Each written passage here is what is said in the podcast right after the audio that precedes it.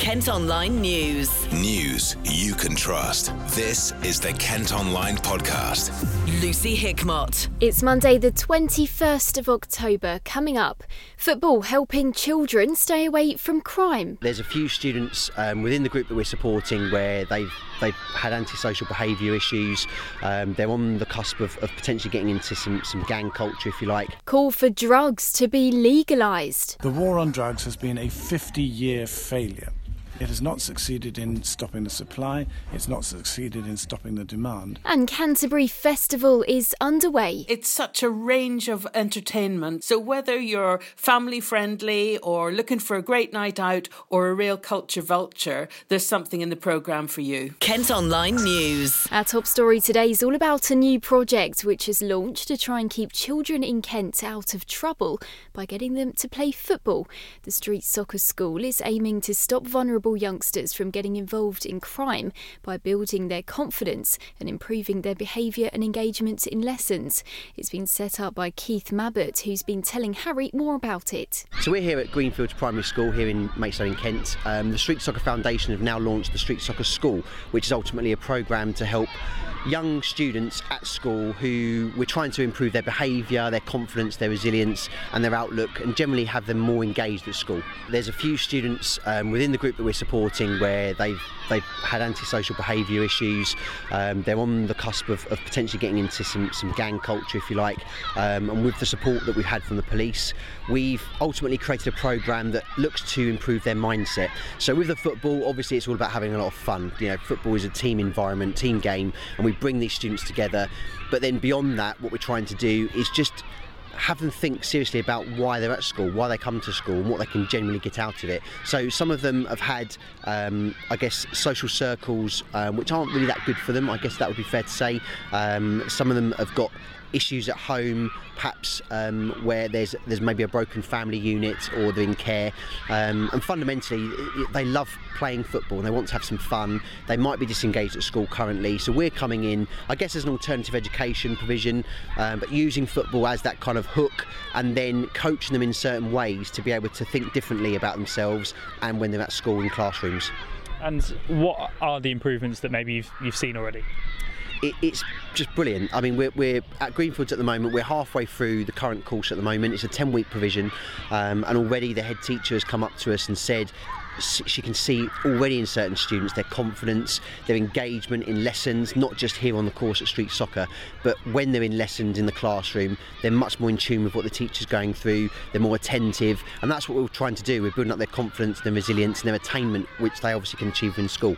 And of course, you've done plenty of stuff in the past as part of Street Soccer, helping various kinds of people from various different uh, social situations and backgrounds. Um, how much, as yourself, how much do do you take out of helping this particular group of group of people and some of the situations they're in?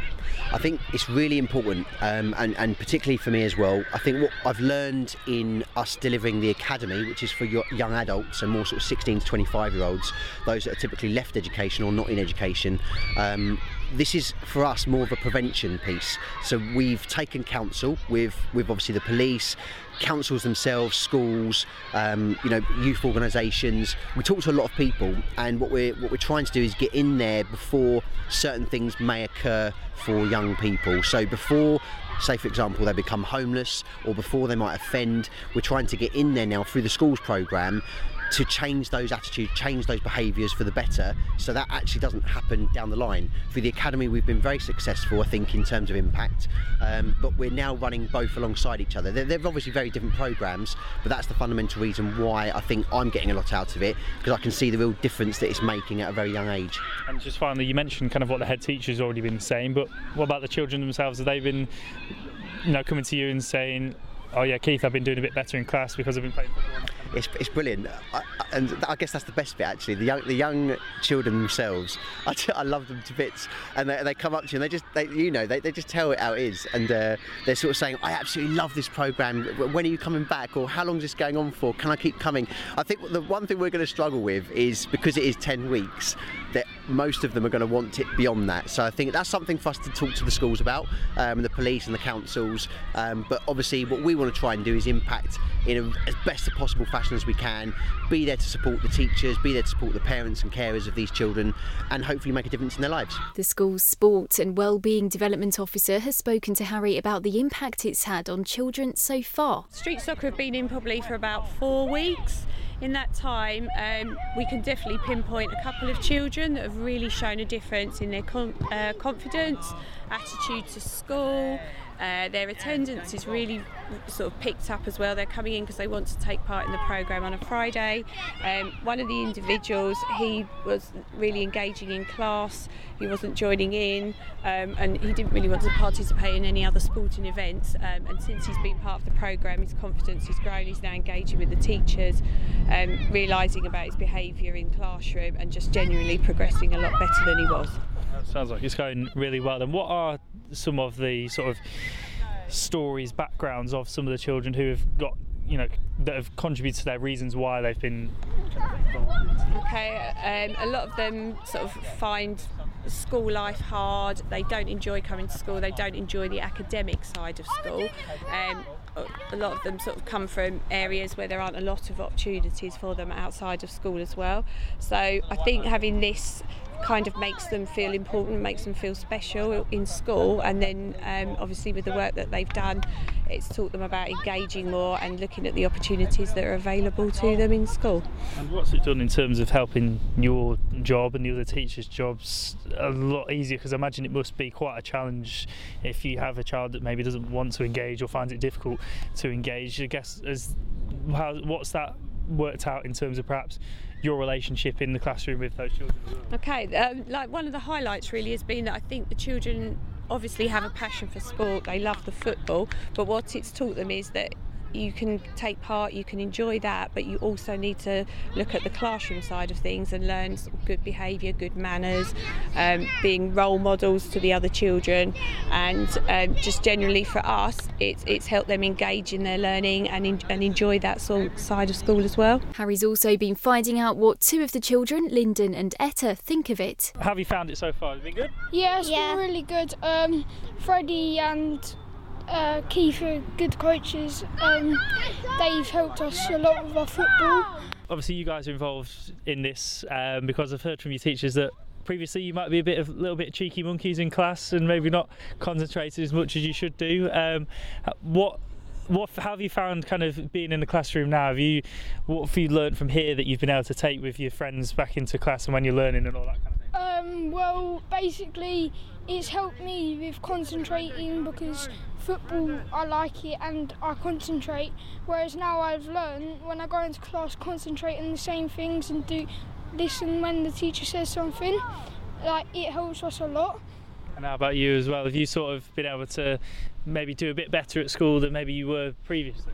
Um, yeah, because like when you play football, it kind of energizes you. But when you go back into class, you you know that you've got to start learning. And in the classroom before, I heard you talking about various various things, particularly about you know what how to deal with situations if you're getting bullied, for instance, and all that kind of thing. Tell me a bit, tell me a bit about that. What have you been been learning from there, and how to deal with certain issues? So like we've been saying in there, like if like some people are carrying guns and they're gonna start World War Three, so we're we're trying to say get rid of firearms and stuff like that, um, and make the world a better place. No arguing, no stabbing, no no no knife crimes or anything like that. Because if you do that, it's just making the world a worse place, and no one's gonna want to come here and visit and be like have a holiday. It's gonna make them feel like, like they don't want to come here no more. So we want to make the world a better place. The project's being funded by Kent's Police and Crime Commissioner Matthew Scott. Well, the Street Soccer Foundation are an excellent charity uh, doing great work to engage with uh, young people. And one of the things that I've always said as a priority for me as Police and Crime Commissioner is to engage with young people at the earliest possible stage uh, and give them new opportunities, whether that is to build confidence, skills, uh, or resilience. Um, and we see the benefits later on in life. And of course, for this, as well as learning those life skills, and as you can see, they're all having a good time and giving perhaps those that haven't had the best start of life a good opportunity to um, benefit from something like football. Um, it's also helping with, of course, your role as police and crime commissioner in trying to reduce crime, particularly antisocial behaviour and those kind of things that young children, particularly young, vulnerable young children, might get involved in.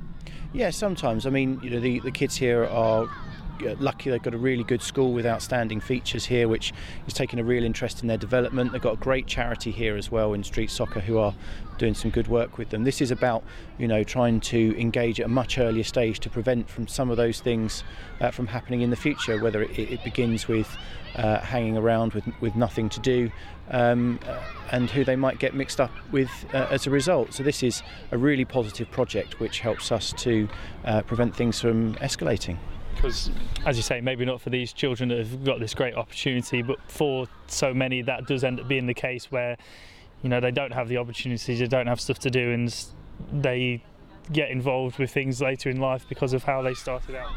Unfortunately for too many that is the case and I've made it a priority to back young people to give them opportunities uh, and provide opportunities in things that they want themselves want to do.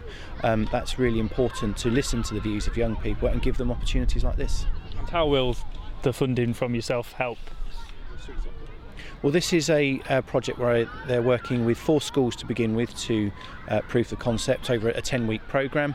Um, and we'll be in discussions with them, I'm sure, at some point about uh, how that's worked out and whether they might want to expand it in the future. You can watch our video reports on this story on Team Talk on KMTV from 6:30 tonight. Kent Online reports. Elsewhere today, another teenager is being questioned on suspicion of murdering an 18-year-old man from Dartford.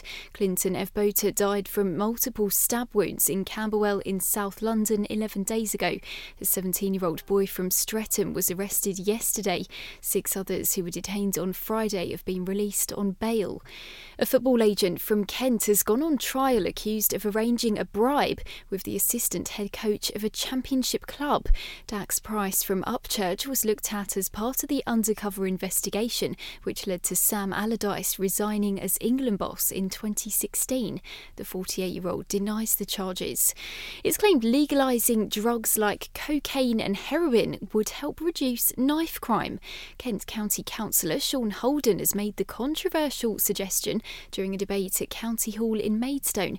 He spoke to Kieran after the meeting. I put a paper into the consideration of the Select Committee to say that we should look at uh, one of the fundamental causes of knife crime and of violence generally, and of many other crimes in our county and our country, uh, which is the uh, criminal supply of drugs and I say that we should look at ending the prohibition on drugs. It's been a, the war on drugs has been a 50 year failure. Uh, it has not succeeded in stopping the supply, it's not succeeded in stopping the demand, uh, and yet it has drawn people into criminality of which the county lines drugs gangs, for instance, which we've been talking about, concern moving into Kent. Um, uh, and reinforcing their authority among young people with knives uh, and adding to the uh, knife crime that happens in Kent. And so I wanted to say we need to take a different look at the way drugs is viewed with a view to ending prohibition.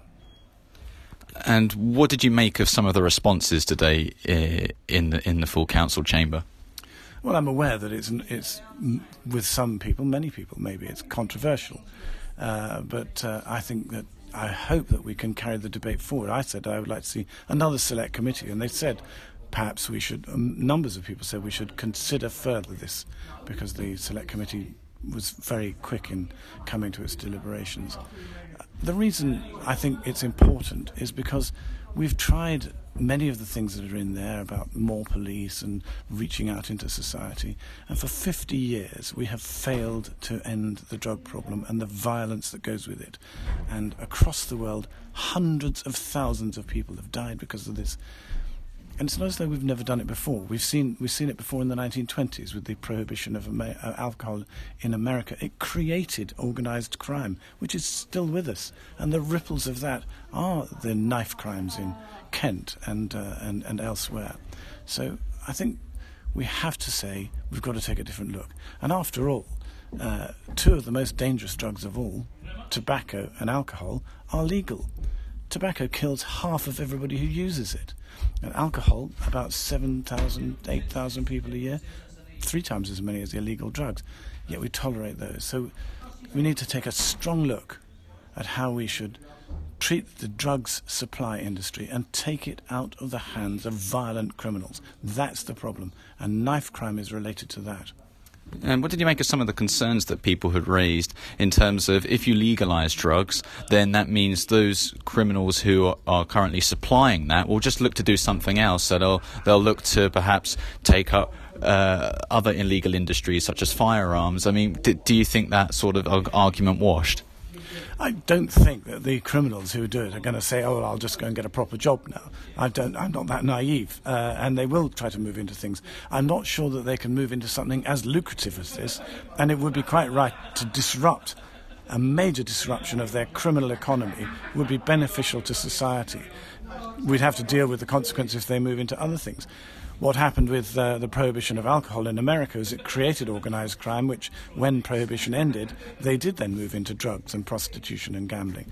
Um, but one of the um, gambling is a case in point. In 1961 or so, when they were going to legalize or talked about legalizing gambling, everyone said, uh, "Oh, there'll be all sorts of problems with that."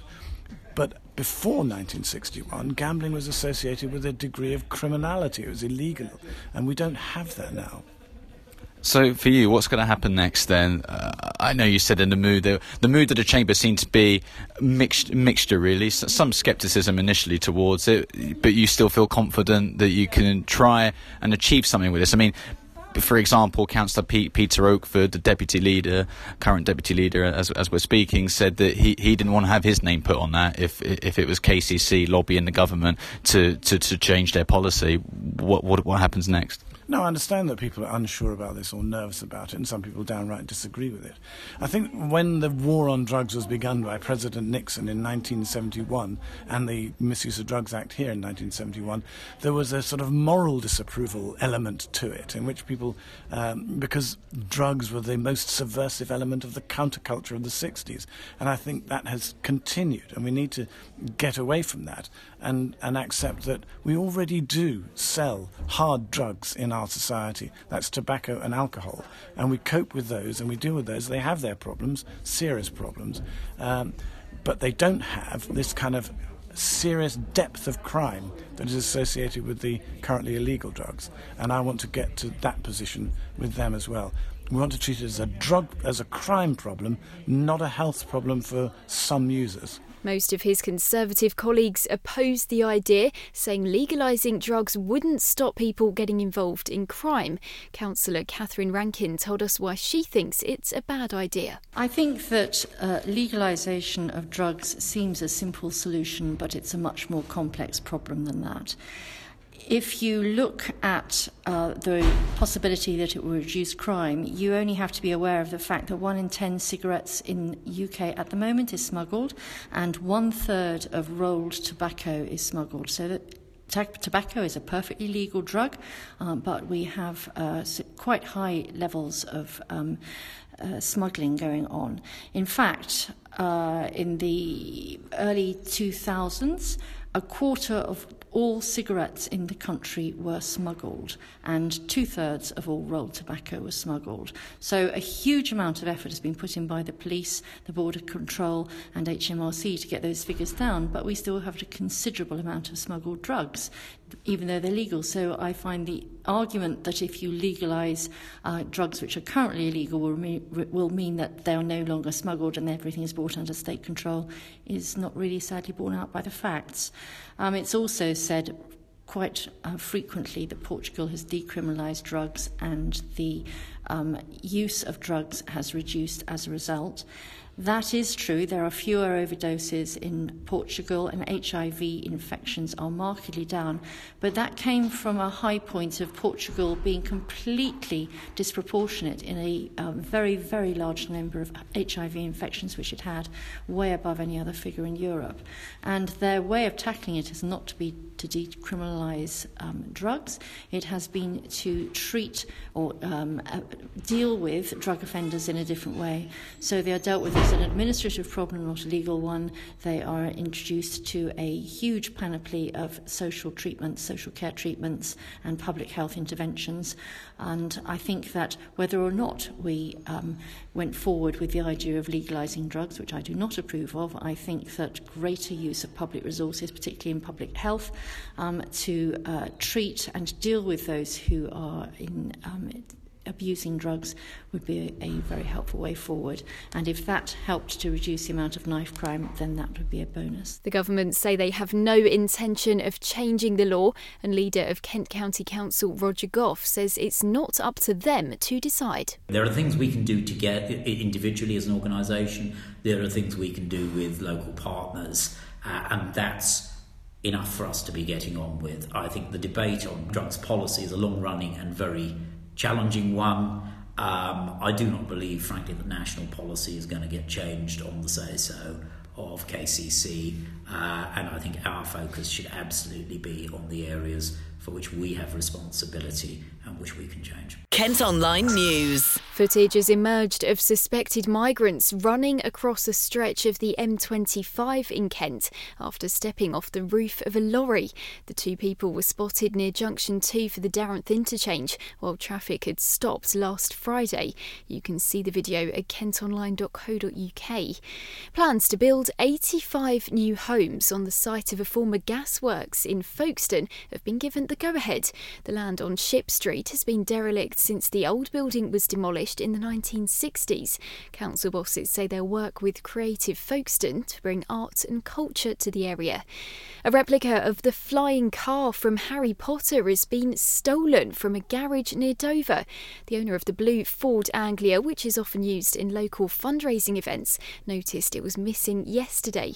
It was last seen a week ago, and witnesses apparently saw it being driven off by a young man. It's been reported to police. Pop up performances, music shows, and art workshops are taking place over the next two weeks as part of the Canterbury Festival. The annual event kicked off with a colourful parade through the city's high street over the weekend. The festival's director, Rosie Turner, has been telling us all about it. It's such a range of entertainment and, and fine music. So, whether you're family friendly or looking for a great night out or a real culture vulture, there's something in the programme for you. Canterbury is a tourist destination at all times of the year, but Canterbury Festival is first and foremost for the people who live here year round. And of course, October sees the students starting their, their new terms, so our population almost doubles when they're in town.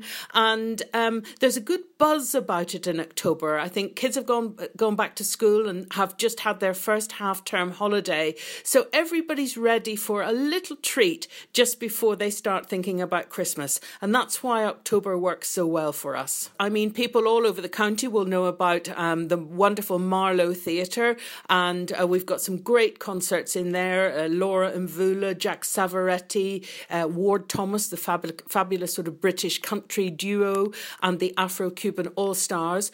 Uh, I suppose the um, the jewel in our crown is is Canterbury Cathedral, and uh, known for for choral concerts. And this year uh, we've commissioned a brand new piece of music called The Keys of Canterbury that's written specifically for the cathedral acoustic, and that's going to be played by a visiting Dutch orchestra and the wonderful saxophonist Jess Gillam, one of the youngest classical music stars on the uh, on the horizon at the moment.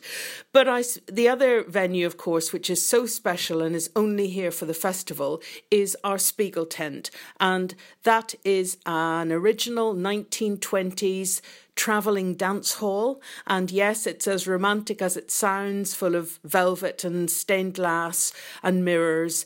And we bring that, we hire that from Holland and uh, we build it in a car park in central Canterbury. And that is the home for the majority of festival events. Everything from the half term kids' shows during the day through to some of the best world music you'll ever hear uh, every night. The Spiegel tent, if you haven't visited it, I urge you to check it out. It's almost like running away with the circus. You know, it's it sounds a bit sentimental, but it's twinkly and people people tend to come in and go, Ah, and that's a lovely thing, you know. And almost any show we put in there just takes on a whole other dimension because it's in the magical Spiegel tent. As well as our shows, our concerts, our talks, there are lots of artists who open their houses and their studios uh, on, on the weekends. There are myriad wonderful restaurants and coffee shops in Canterbury who would all be delighted to see you and um, just make it a day. Just make it a day out. Uh, Canterbury now is much more organised in terms of public parking than it used to be. I mean, people used to say, "Oh, the traffic's terrible," etc. Not true. Come in good time, pick a show, and have a great night out. We have been tracking our carbon footprint for a number of years, and um, uh, our, uh, we've we've made some very good pro- progress in that uh, in that uh, way. It's challenging when you're a festival working in temporary venues. I mean, our big issue is plastic water bottles. And um, all of our artists require water on stage. And uh, we have made some progress, but we haven't been able to go plastic free yet. That is, of course, our goal, but it'll not happen this year. But we have significantly cut down. We're um, offering refillable, etc. But um, we're and we recycle everything that we possibly can recycle. Uh, we're very conscious of it, and um, you know Canterbury is is pretty hot on the old kind of recycling thing, so we want to be a, a big part of that people always assume that all the best things are sold out. Some of the best things are sold out, but there are a lot of tickets still available. It's always worth turning up uh, at the door or checking online on the day. We often have returns, so please just have a look. And uh, if you can possibly come along, please come along. It's, the festival is facing challenging times because uh, public funding for the arts uh, is drying up. The uh, the councils, the county council and Canterbury City Council, find it more challenging to support us than they did in the past. So we really need to get box office income. We need those ticket sales to keep going and to preserve Canterbury Festival for Kent. Kent Online Sport. Football, and it was a disappointing weekend for Gillingham after they were beaten 2 1 by Peterborough at Priestfield. A super strike and a penalty saw the visitors triumph on Saturday. Gills' boss Steve Evans told us what he thought of the match. If you look at the stats, we're a far better team, aren't we? What was it? 16, 17 efforts on goal, 5 or 6 on target, several off target that should be on target. Um, how do I see the game? I see us being on top in the first half. They probably started bright for 10 minutes, then we're on top. Um, our young fullback slips, that allows Joe Ward to come inside. And we know Joe, and he's, he's, he's, what he's done is capable of. He's a, he's a brilliant young man. He's, I think I said before, if he was your son, but he puts it in the stanchion. We, we have to take that rocket. We come out second half and we said, you know, let's be in the game at 70 minutes. Let's put the pressure on Peter. We're the other ones that are fighting to be in that top group. And then Mark Byrne does what Mark Byrne shouldn't do. It's just a stupid decision to lift his arm. There's no disputing it's a penalty kick. I didn't see it myself. Um, not many of us seen it. A goalkeeper never even seen it. But the referee's seen it. He didn't see a lot else all afternoon, but he's seen that. And uh, they go 2 0 in front. I think for 10 minutes, Posh comfortable. We probably scratching a little bit. We made the substitutions, we changed the system a little bit. Um, we missed a couple of good chances. We got the goal, and how we've not scored. Three or four good half chances. A huge chance for Conor Ogilvie at the cut from the corner when he gets a free header. Mm-hmm. He should score. Um, and the goalkeeper just summed it up. I've been beaten by a wonder strike and a penalty. I've not had another decent save to make in the game. So that makes it a little bit tough to take, but you know what? They've got good players. They're a wonderful club. I'm, I'm not here to say afterwards anything other than they're, they're blessed with talent. You can see what they can introduce from the bench, and um, and we wish them well. And, and the least that the manager at Peterborough and the staff know is that my teams will be trying to beat every opponent that's competing with them at the top end and everyone beside us in the league as well. Gillingham are now 16th in the League One table. They travel to take on Shrewsbury Town tomorrow evening. And finally today, Kent's Will Bayley has made it through to another week of Strictly. The Paralympic table tennis star performed an emotional contemporary routine inspired by his childhood. David James became the latest celeb to be eliminated after the judges said saved Mike Bushell in the dance off. That's it for now, but for more news throughout the day, you can head to kentonline.co.uk. News you can trust. This is the Kent Online Podcast.